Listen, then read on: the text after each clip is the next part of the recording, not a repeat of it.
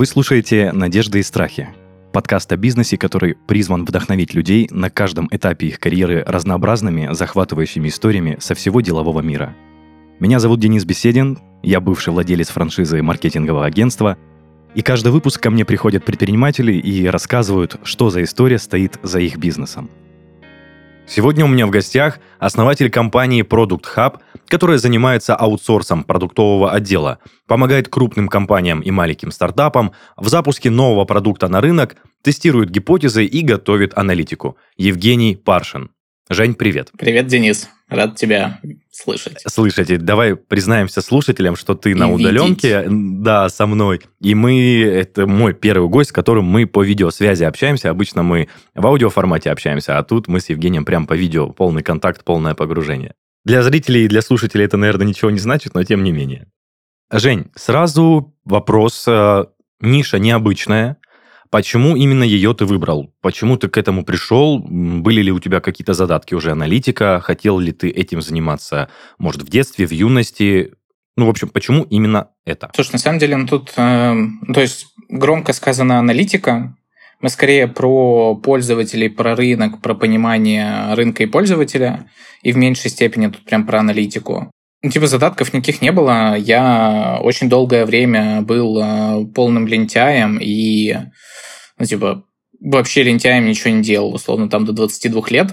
Я с 2013 по 2016 год, просто чтобы ты понимал уровень лени и моей неамбициозности, я по 16 год, ну там примерно 3 года, работал менеджером по продаже автозапчастей у какого-то там официального дилера. Это вообще у меня сейчас не укладывается в голове, что ты основал компанию, которая занимается аналитикой, а продавал и был менеджером автозапчастей. Прикольно. Да, мы к этому плавненько перейдем вообще, как так получилось. Я как-то недавно заморочился и решил сделать такой небольшой таймлайн, ну как небольшой, там уже 6 лет, таймлайн моего опыта, что я делал, как я в это пришел, какие этапы я проходил, что со мной было, что получалось, что не получалось. И, попытался как-то оцифровать весь свой путь и построил такую некую CGM-ку моего пути. Прикольно. В целом, все равно мой вопрос в том, что почему тебя заинтересовала эта ниша, просто как тебя жизнь провела так, что ты решил выбрать... то, чем ты сейчас занимаешься. Слушай, давай начнем прям издалека. Был где-то, не знаю, наверное, февраль 2016 года. По какому-то непонятному стечению обстоятельств я, уже 3 года работал менеджером продаж запчастей, и я понял, что, мне кажется, хватит, и надо что-то делать. И мне было, 22-23 года. Решил, что все. Надо что-то делать. Естественно, я как молодой и горячий, и амбициозный, думаю, классно, запущу-ка я свой бизнес, это же так легко. И, собственно, в это направление пошел, начал смотреть рынок, в общем, проводить такую рыночную аналитику, смотрел, что людям не хватает, пытался найти какие-то проблемы на рынке, которые мог бы решить каким-то новым продуктом. И, естественно, я искал, в экспертной для меня области, в запчастях. То есть я эту область хорошо знаю, я 3 года отработал менеджером, я там вроде все понимаю. Естественно, я копал где-то там. Несколько месяцев смотрел рынок и обнаружил очень клевую проблему, как там обычно выглядел процесс покупки. Допустим, у тебя есть машина, ты въехал в столб, разбил свой прекраснейший бампер, и дальше тебе предстоит его поменять. И начинается очень такой ломаный клиентский опыт. Тебе сначала его где-то надо найти, потом тебе его где-то надо покрасить, поменять. Это все сопровождается долгим ожиданием. И, в общем, процесс растягивается на 12 дней, хотя, казалось бы, проблема очень плевая, заменить бампер. Я думаю, прикольная возможность. И появилась гипотеза, а что если мы будем продавать уже крашеные в цвет авто новые бампера, а клиент будет экономить время, деньги и все. И таким образом сформировалась гипотеза нового продукта, нового бизнеса, нового направления. Перебью тебя сейчас, Жень. И я правильно понимаю, своего дела до работы менеджером ты не имел еще? То есть ты работал по найму постоянно, отучился, скорее всего, и работал по найму. Да. Совмещал с учебой, да, классика. Понял. Если не секрет, какое образование у тебя, именно специальность? Маркетинг. Понял. Хорошо. Так, продолжаем историю с этим стартапом. Слушай, я такое очень формальное. Я не учился, прогуливал, меня несколько раз пытались отчислить, я восстанавливался и . Прикольно. Прикольно. Я почему-то подумал, видишь, мы с тобой сильно плотненько не общались перед записью, я подумал, что у тебя там какое-то айтишное образование, думал, что ты там очень любишь информатику и прочее-прочее. Вот, оказалось, все не совсем так. Окей. Расскажи, что с этой идеей про запчасти, крашеные, готовые продажи. Да, собственно, эту штуку я придумал, и дальше, так как у меня, не было никаких сбережений, очень мало денег было, потому что, менеджеры по запчастям получают немного, и на тот момент это, было в районе, наверное, 40-50 тысяч рублей в месяц, то есть какого-то бюджета на какой-то полноценный запуск у меня не было. И потом я узнал, я начал думать, а что с этим делать, как запускаться, где найти деньги, потому что нужны же, кажется, миллионы, потому что склад закупить, магазин арендовать, то есть такой классический бизнес. Думаю, денег не найти, и начал погружаться, в тему запуска продуктов, а как оно вообще может быть. Узнал, что на рынке существуют такие ребятки, которые называются продакт-менеджеры. Это ребятки, которые системно занимаются тем, что запускают продукты, улучшают существующие. В основном это касается, безусловно, цифровых продуктов, но и часто бывает офлайн. Вот, я узнал, что такие ребятки существуют, подумал, классно, это то, чему мне нужно научиться, и начал про это много читать. Прочитал, узнал, что существует такой формат запуска продукта, как MVP. Это быстро, дешево проверить идею продукта. Думаю, классно. И, в общем, очень быстро, буквально за пару недель наклепал лендинг с описанием продукта, сделал рекламную кампанию ручками, насмотревшись видеороликов в Ютубе. И думаю, классно, сейчас сделаю лендинг, создам у пользователя полное впечатление того, что продукт действительно существует, а на самом деле ни хрена нет. Запущу туда трафик и посмотрю, а как оно все сработает. Если конверсия будет, если люди захотят покупать, то классно, наверное, этот бизнес все-таки нужно запускать. Вот, собственно, так я и сделал, получил очень хорошие конверсии, мне звонили люди, говорили, давайте я приеду, куплю, я поставил какую-то рандомную геопозицию на каком-то рынке автозапчастей, и люди даже туда приезжали, говорили, так, вас тут нету, где все-таки взять ваш прекрасный бампер. Да ладно? Да, и, в общем, таким образом я просто проверил, ключевую рискованную гипотезу о том, что это хоть кому-то нужно. Безусловно, это все сопровождалось какими-то анализами рынка, конкурентов и всего прочего. Вот. И, в общем, как-то так я проверил идею этого продукта бизнеса. Ну, то есть, но ты его не запустил, я так понимаю? Я проверил. И для меня это такой, сигнал с рынка, что, ага, это нужно запускать. Вот, и дальше, собственно, я нашел партнера, который покупал запчасти, когда я работал менеджером у меня, как у официального дилера, мы с ним были в хороших отношениях и договорились, что запустим этот бизнес на двоих. Вложились буквально по 100 тысяч рублей, чтобы закупить бампера и настроить рекламную кампанию. И, в общем-то, все. И вот так вот запустил свой первый продукт. То есть все-таки он был запущен. Так. На тот момент ты уже не работал менеджером? Это было самостоятельное плавание? Было не совсем так. Я это все тестировал. У меня был график 2-2. Стандартный по 12 часов, и все это я делал параллельно с работой, потому что он пытался как-то управлять рисками, потому что он не хочется ввязываться в рискованную историю, потому что бизнес все классно, но при этом я могу остаться условно без еды, не знаю, не смогу оплачивать какие-то свои потребности и все такое. Вот, поэтому я выбрал стратегию диверсификации и запускал что-то параллельно с работой. Вот, и даже после того, как мы запустили, пока мы не вышли на хорошие показатели, я по-прежнему работал на той работе. То есть я еще где-то, наверное, месяца 4 работал и совмещал, это все. Прикольно. Слушай, а подробнее расскажи, ты уже тогда какие-то ожидания от этого продукта, от этого проекта строил, или это было просто попробовать? То есть что из этого получится? Слушай, конечно, у меня были такие ожидания, сейчас построю просто миллионную компанию, и все будет вообще прекрасно. У меня на тот момент не было никакого предпринимательского опыта, не было никого из предпринимателей в окружении, поэтому, естественно, я себе нафантазировал просто золотые замки, что я сейчас запущу, и все полетит, и я буду купаться в деньгах, и все, будет вообще прекрасно. Так, а расскажи сразу обратную сторону, как получилось на самом деле? Да, в итоге мы, вышли на небольшой оборот в месяц, порядка 2 миллионов рублей в месяц, при рентабельности где-то на уровне, 15-20%, и, в общем-то, бампера продавались, мы как-то на этом зарабатывали, и зарабатывали, но немного. Поэтому рынок, он был по ощущениям достаточный перед стартом. Типа я думал, что рынок достаточно большой, но оказалось, что он недостаточно большой, потому что он там сегментируется на маленькие кусочки, и не всем сегментам это нужно. И, короче, рынок оказался сильно меньше, чем я ожидал. Плюс модельку типа заметили другие конкуренты и начали ее повторять, а когда на рынок выходят конкуренты ровно с таким же оффером, ну типа заказы снижаются, ставки в рекламных каналах растут, цены опускаются на продукцию и так далее. И в общем в итоге это все свелось к тому, что там рентабельность типа всего этого бизнеса через год упала до там типа 5% и не приносила почти ничего. То есть вы работали в ноль, грубо говоря, и все? Через год, да, примерно в ноль работали. Блин, казалось бы, должна быть обратная история, что должно происходить развитие. Но ты сказал, так как подключились конкуренты, то все получилось наоборот. Ну, типа, в тот момент я, возможно, думал, что это типа, блин, ну все пропало, какой из меня нахрен предприниматель, зачем это все прогорело. На самом деле это был очень клевый опыт, потому что, мне кажется, я там прошел, ну, типа, такие основные стадии продукта буквально за год, типа, от роста до аккуратненького заката. Вот, и это был, ну, типа, такой очень клевый опыт, на котором я понял, что, ага, мне это очень сильно нравится, мне нравится бороться с конкурентами, мне нравится давать пользователям какую-то ценность, мне нравится во всем этом копаться. И, короче, это был такой первый клевый опыт, который, несмотря на то, что он был неудачный, для меня, я считаю, все равно был удачный, потому что получил опыт. Ну, слушай, да, это круто, это круто.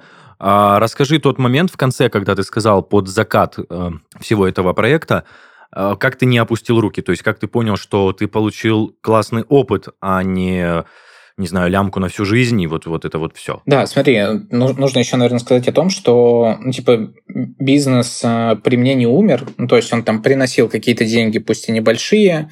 Там был партнер, который этим тоже всем занимался. И в итоге я продал просто свою долю, пусть и не задорого, но я ее продал и просто оттуда вышел. Если не секрет, ты можешь озвучить сумму доли, которую ты продал? Да, там порядка 2 миллионов. Ну, слушай, учитывая, что вы вложились в это дело по 100 тысяч с партнером, и продажа составила такую сумму, мне кажется, очень даже ничего. Да, ну, там, типа, партнер видел в нем перспективу, он хотел его развивать, плюс это было комплементарно его основному бизнесу, и... Если не секрет, этот проект потом все-таки закрылся, или... Да, он потом закрылся, мне кажется, где-то через полгода. Ой, это совсем обидно было. Так, ладно, хорошо, Жень, давай про твой путь далее. То есть, что ты делал дальше, когда ты продал свою долю? Да, дальше у меня был очень интересный путь. Типа, появились свободные деньги. И так как мне очень понравилось вот этот вот этап ранней стадии продукта, я начал запускать все подряд. Ну, то есть, тестировал абсолютно разные продукты, абсолютно разные бизнесы, смотрел, что имеет потенциал, что не имеет потенциал. И, в общем-то, по итогу я очень небрежно обращался с теми деньгами, которые ко мне пришли. И очень быстро, буквально там, наверное, за типа месяцев 7-8, ну, даже, наверное, чуть побольше, я в итоге их все слил. У меня ничего не выстрелило. Никуда не вложив, никуда. То есть ты пытался вкладывать, но... Я вкладывал, да, я тестировал, запускал, пробовал что-то новое, там, условно, брал в кредит какие-то машины, чтобы, например, делать там выездной шиномонтаж, короче, всякие такие хардкорные оффлайновые штуки. Вот, но в итоге, ничего не взлетело, деньги спустил, и надо было что-то с этим делать дальше. Так, а можем этот момент поподробнее разобрать? Какие ниши конкретно ты пробовал? Может, что-то прям выделяющееся? Ты сказал выездной шиномонтаж? Да, слушай, тогда на самом деле просто дофига было всего. Я подумал, что все, но теперь-то я умею. Я же запустил и вышел даже удачно из бизнеса. Теперь-то я умею, теперь у меня точно все взлетит. Вот, и что только не запускал, там были выездные шиномонтажи, маркетплейс помощи на дорогах, автоподбор, короче, куча всего просто, огромное количество всяких штук. Сфера всегда была связана с тачками, я так понимаю. Да, около автомобильная, потому что, у меня там, кажется, ключевая экспертиза. Так, хорошо, ничего из этого не выстреливало, очень классно мы подошли к тому моменту, что ты сказал, ты слил все. Угу. Нечего было вкладывать, и, я так понимаю, и идей особо не было? Или все-таки что-то еще было? Слушай, не было идей, у меня был там условно лонг-лист из 30 всяких направлений, которые можно потестировать. Я проверил там из них 12, и все остальные, которые были в списке, они были, такие не очень. Вот, поэтому по факту идей-то, в общем, и не было. Хорошо, давай рассказывать, как твои события развивались дальше, потому что, казалось бы, ты сейчас должен встать, собрать свой чемоданчик, ну, я имею в виду в то время, и пойти обратно работать менеджером. Так и случилось. Ну, типа, ровно так и было, все правильно. Тут без каких-то экстра кейсов, типа, а потом я придумал что-то гениальное, вложил 1 рубль и получил экзит $2 миллиона через 2 месяца. Вот. Я почему-то ожидал такой истории, я не знаю. Да, на самом деле нет, тут, короче, без сюрпризов. Я устроился на работу продуктом. Ну, собственно, вот продукты, люди, которые системно занимаются тем, что тестируют новые продукты, развивают их и так далее. Вот, и как бы мой опыт был там очень похож на то, что эти ребятки делают, и я, в общем-то, там условно без труда нашел работу продуктом для того, чтобы просто, ну, типа, начать копить деньги, начинать что-то делать еще и, ну, в целом нормально жить. Но это была, я так понимаю, полноценная работа по найму, то есть ты пришел на собеседование, тебя взяли и погнали. Да, ровно так. Расскажи ощущения, чувствовал ли ты какую-то тягость, что ты после предпринимательства стал наемным работником, было ли грустно, как-то депрессивно, или ты понимал, что это всего лишь часть пути? Слушай, это я сейчас понимаю, что это часть пути. В тот момент мне так не казалось, и это, знаешь, как будто бы ощущение, когда тебя на работе понизили. Вот, я именно это подразумевал, и ощущение, да. Да, ты вроде как что-то делал, вроде что-то старался, но к тебе пришел твой босс и сказал: чувак, все, теперь ты не менеджер, а линейный сотрудник. И ты такой: блин, а что люди скажут? А как я сам себя буду ощущать? А что друзья скажут? Ну и, короче, и такие ощущения, что типа, ну, тебе некомфортно, и реально ощущение, что тебя понизили либо уволили. И ты сидишь, горюешь, но как бы ты сделать ничего с этим не можешь, потому что, ну, типа... Тебе надо есть, да. Да, а жить как бы на что? Ну и все. И поэтому ты просто, ну, типа, закусываешь губу и идешь дальше, к сожалению. Можешь рассказать, там, если это не секрет какой-то, зарплата у продуктов вот в то место, куда ты пришел, если именно это наемный продукт, какая? Слушай, ну тут типа зависит от грейда. Я пришел джуном продуктом, у меня зарплата была там типа в районе 100 тысяч, наверное. Ну, я хочу сказать, что, наверное, для наемного работника это неплохая ЗПшка. На тот момент, ну, в смысле, да. Это ты сказал, уровень джуниор был, да, у тебя. Интересно, как развивались события дальше. То есть ты продолжал строить карьеру там, или ты уже подсматривал идеи и понял, что это тебе откликается, и ты можешь сам это делать? Да, смотри, там, в общем, началась интересная история. Мне очень понравилось работать продуктом. При этом я по-прежнему, ну, типа, очень любил что-то тестировать, что-то запускать свое, и по факту я эти две штуки просто запараллелил. Себе я аргументировал тогда это несколькими вещами. Первое, я увеличиваю просто количество опыта, получаемое в единицу времени, ну, то есть там, по факту почти в 2 раза. То есть работаю на работе, там получаю клевый опыт, запускаю свои продукты, и там еще получаю опыт. Я уже на тот момент, ну, типа, не питал иллюзий, что я сейчас эгегей что-нибудь запущу и начну этим жить. Ну, в смысле, это мне начнет принести деньги, на которые я смогу нормально жить. Я уже на тот момент таких иллюзий не питал. И поэтому тут такая, типа, стратегия диверсификации рисков. То есть, с одной стороны, у тебя есть низкорискованная стратегия, это просто работа в найме, и высокорискованная, это запуск своих продуктов. И по факту они сбалансированы, и это такой идеальный, типа, сетап для меня был на тот момент и в ближайшие еще там 2-3 года. Было сложно в этом графике, в этом ритме жить, Жень? Или ты особо не чувствовал какого-то напряга в это время? Слушай, тут, знаешь, такая, типа, штука субъективная. Несмотря на то, что я поработал где-то, наверное, часов типа по 12-13. На основной работе? Нет, ну, типа основная работа и свои продукты. Так. 12-13 часов в день. И я не могу сказать, что это было в тягость, потому что, правда, очень люблю то, что я делаю. Мне очень нравится запускать продукты, развивать продукты. И мне просто это по фану, ну, типа, клево. И это скорее для меня такое хобби, нежели чем прям такая, знаешь, работа. Вот. И, видимо, из-за этого, типа, вследствие этого, я и не выгорал, и не перегорал, и мог так долго работать. Прикольно. И ты сказал, в течение 2-3 лет ты продолжал совмещать основную работу по найму и параллелил развитие своих проектов. Да, ровно так. Я какое-то время назад, ну, типа, рефлексировал, почему так произошло, и, видимо, вот в тот момент, когда я просадил вот эти вот 2 миллиона, которые получил из первого выхода. И там был, короче, период, когда было прям тяжко, ну, условно, прям, не знаю, не мог купить себе нормально кофе. Вот, и видимо, в тот момент я какую-то типа травму получил, что нужно максимально, типа, обезопасить себя в дальнейшем. Вот, и... ну, скорее всего, я так понял, что ты, наверное, начал копить подушку безопасности на всем этом фоне. Да, я кроме того, что начал копить подушку безопасности, я начал... я дал себе такое, дал слово, что я не уйду в собственный бизнес до тех пор, пока я не буду максимально в нем уверен, что он там, я не знаю, у меня работают каналы привлечения, что это хороший, стабильный бизнес, что он генерит мне достаточно дохода. Вот, и вот пока я это все не пойму, свой бизнес я не уйду полноценно. Это все происходило в момент того, как ты работал продуктом? Да, это, собственно, происходило, наверное, с середины 2018 года до июня 2021.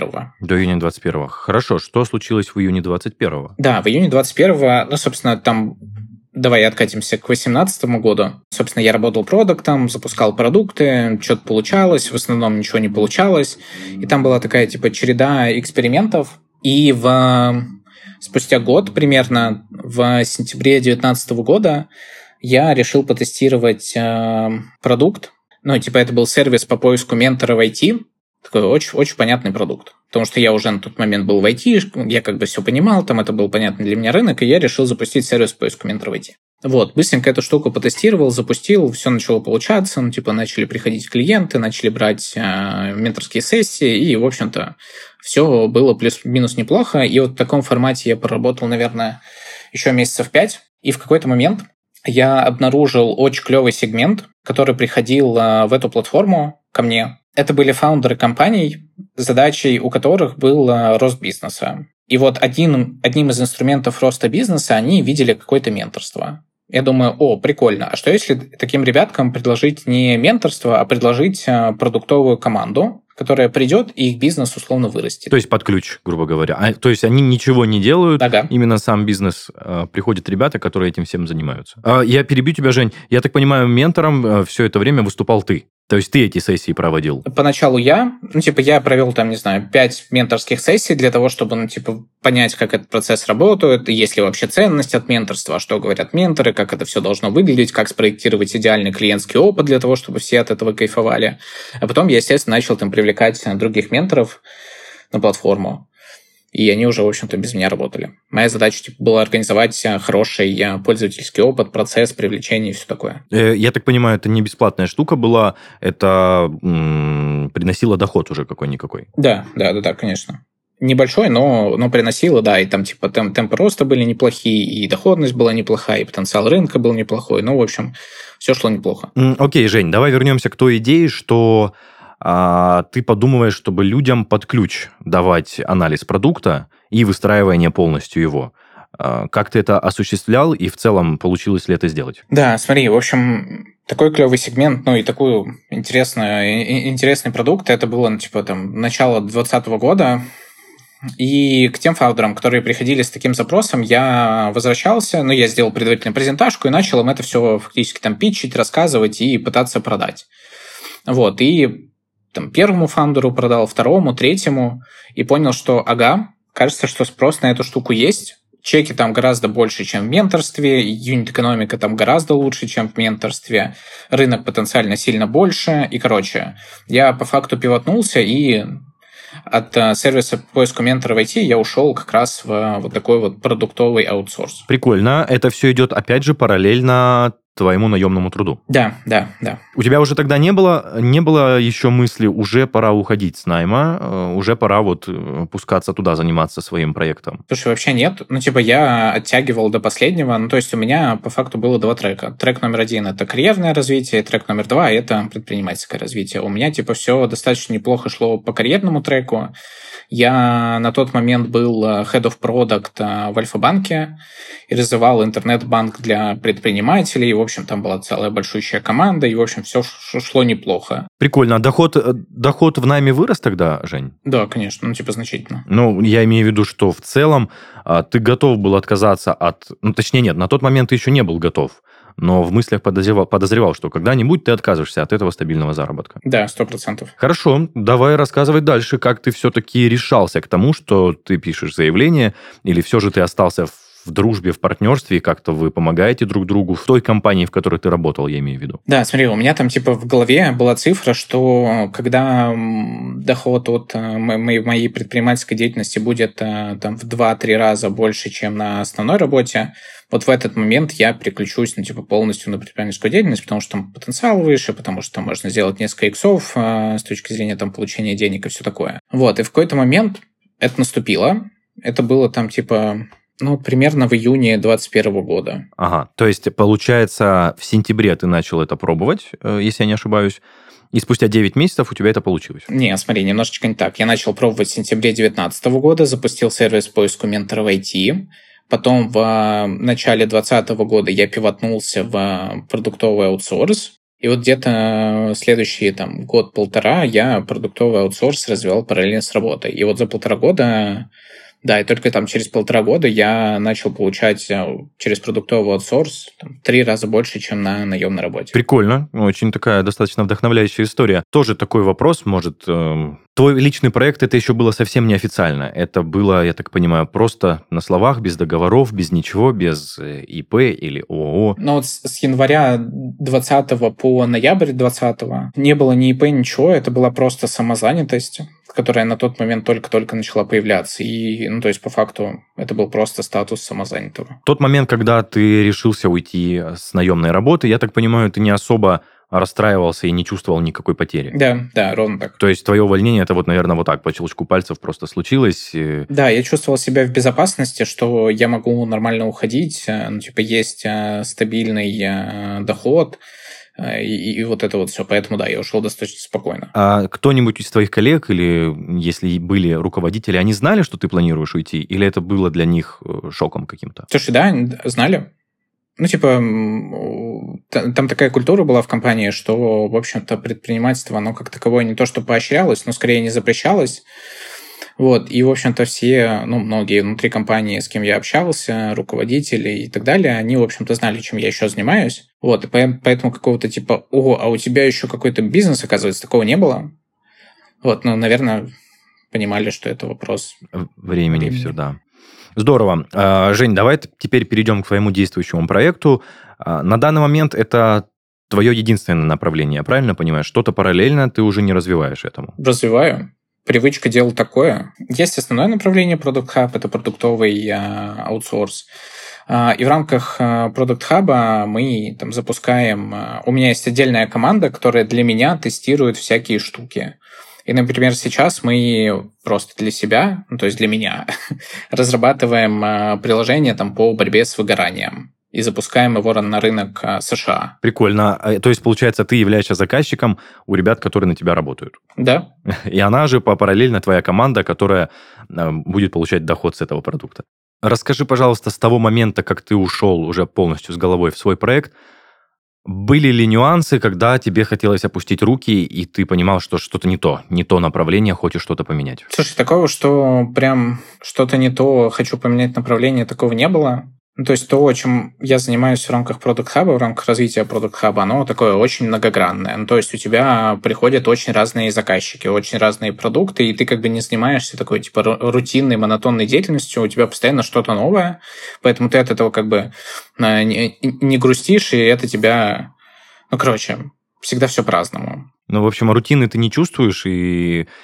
Как-то и нет выгорания, как ты сказал. Просто вопрос в том, что, видишь, по крайней мере, твои коллеги, которые на твоем месте были до тебя, у всех случался такой момент, что кто-то выгорал, кто-то чувствовал упадок или просадку в доходах, и кто-то хотел свернуть лавочку. Я именно этот нюанс хотел с тобой проговорить. Было ли у тебя такое? На самом деле, это было буквально недавно, к концу февраля, когда грянул кризис, у нас стало сильно меньше клиентов, потому что, надо ужать пояса, нужно заморозить какие-то проекты. И, клиентов стало сильно-сильно меньше. Мы буквально, наверное, в 3 раза упали по количеству клиентов. И это, безусловно, очень сильно ударило на доходы. В смысле, на доходе. примерно в 3 раза. Так, это какой-то был краткосрочный период или все-таки это растянулось? Это вот растянулось там по факту вот до... Только сейчас там мы начали оживать. Вот, при этом это все еще усугублялось тем, что мы не понимали до конца, а как нам привлекать клиентов, потому что они типа жили на сарафане, мы делаем очень хорошо и за не очень большие деньги, и поэтому у нас такое типа хорошо работало сарафанное радио, и, в общем, клиенты как-то очень органически приходили к нам все, и по факту целево привлечения мы не занимались. И вот когда бахнул кризис, мы не умеем привлекать, и мы сидим и типа, а что делать? Клиентов привлекать не умеем, все текущие либо ушли, либо заморозились, и типа, что с этим делать? Денег сильно меньше, ну, то есть инвестировать ты можешь только запасы, которые у тебя есть. Вот, и в этот момент как раз такая типа, хорошая возможность для того, чтобы немножечко пересобраться. Ну, то есть, короче, кризис — это такое, к нему можно относиться очень по-разному, и, знаешь, типа, есть такая стратегия «бей или беги», вот, и все люди, короче, по-разному реагируют на что-то. Вот, в этот момент, наверное, появилась такая стратегия «скорее бей».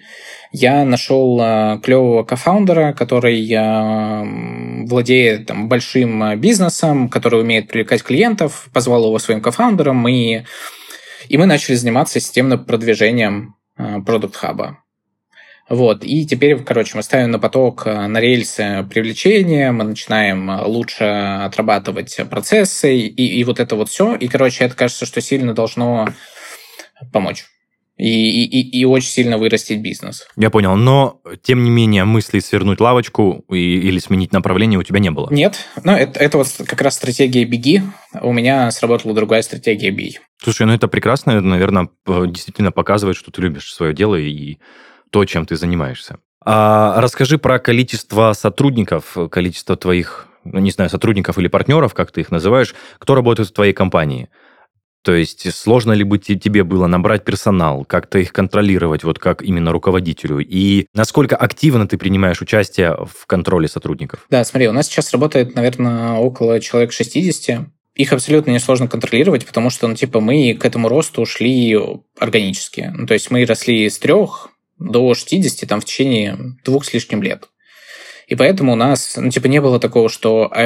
очень много клиентов вдруг стало, и нам очень нужно срочно расти. У нас такого не было, мы росли очень органично и успевали, короче, за ростом дотюнивать процессы и выстраивать их нормально. И вот по факту, в точку, когда мы пришли, и у нас там... типа 60 сотрудников, у нас уже все процессы отработаны, у нас офигенная методология, у нас выстроенные процессы работы с ребятами внутри, с командами, с аналитикой рынка, с продуктовыми исследованиями. У нас, короче, все за эти 2 с лишним года все хорошо выстроилось. Вот, поэтому по факту проблем роста у нас как таковых не было. Слушай, прикольно. Ты сказал, 60 человек, это очень даже немало. То есть даже крупные компании, которые не... скажем так, не в онлайн-сфере, не в цифровой сфере, а вот именно физики, которые на Земле, они не могут похвастаться таким количеством сотрудников и нормальным функционалом между ними. Это тоже очень здорово. Окей, Жень, ну и, наверное, такие достаточно завершающие вопросы. Скажи, что по планам у твоей организации, у твоей компании? Ох, слушай, планы грандиозные. Ну, типа, мы хотим развивать новые направления в рамках Product Hub, уходить от такой, типа, классической продуктовой деятельности в сторону разработки, дизайна и всего такого. Ну, то есть стандартное развитие любой продуктовой студии, наверное. Ага, то есть ты хочешь упаковывать таких же ребят, как являешься сейчас ты, уже под ключ. Правильно понимаю? Не, это другое. Короче, хотим выходить на новые направления. Ну, то есть сейчас мы занимаемся только продуктовой деятельностью, а хотим еще заниматься разработкой продукта. Ну, то есть привлекать разработчиков, инженеров, либо дизайнеров и вот это вот все. Это первый трек. И второй трек — это какие-то другие совершенно новые продукты, ну вот типа как продукт, который мы сейчас разрабатываем для себя по борьбе с выгоранием, который мы запускаем на рынок США. И по факту это такой формат стартап-студии, когда мы для себя что-то делаем, ну типа внутри себя, не связанное с нашей основной деятельностью. Ну да, это как хобби для компании получается. Да, у которого потенциал там может быть гораздо выше, чем у компании. Потому что компания — это по факту такой, типа, агентский бизнес, который сам по себе по факту очень хреново масштабируется, потому что это не IT-продукт. И у него есть большие ограничения с точки зрения роста и масштабирования. При этом его можно вырастить до хорошего большого размера, но он все равно очень ограничен. В отличие от каких-то таких классических IT-продуктов, где масштабирование у тебя по факту никак не ограничено. Класс. Ну, Жень, и тогда завершающий вопрос.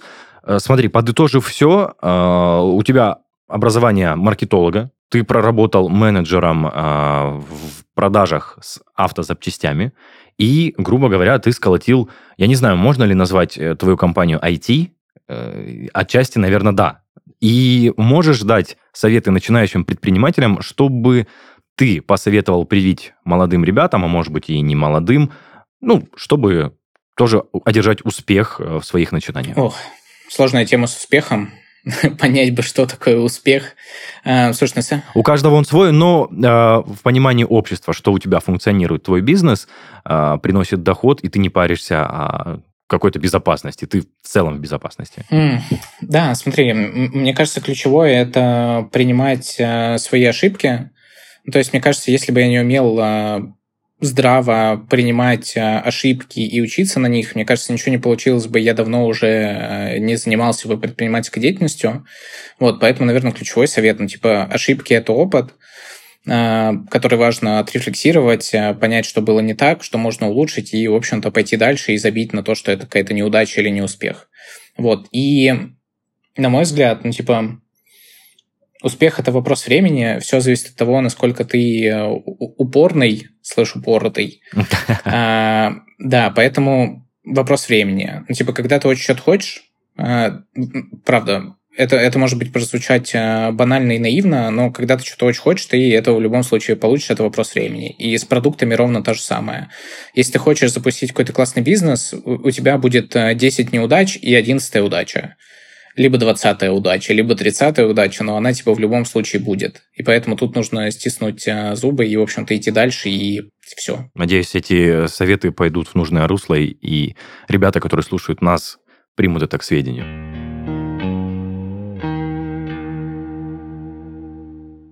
Это был подкаст «Надежды и страхи» и его ведущий Денис Беседин. Сегодня Евгений Паршин, основатель компании Product Hub, поделился своей историей успеха и рассказал о своем пути в бизнесе. Оставляйте комментарии к выпускам в наших группах и пабликах во всех социальных сетях. Также заходите в гости и слушайте и смотрите нас на всех популярных музыкальных платформах и видеохостингах. Ну а если хотите стать гостем нашего подкаста, пишите на почту hey@redbarn.ru. Всем пока-пока. Жень, спасибо тебе большое и больших успехов.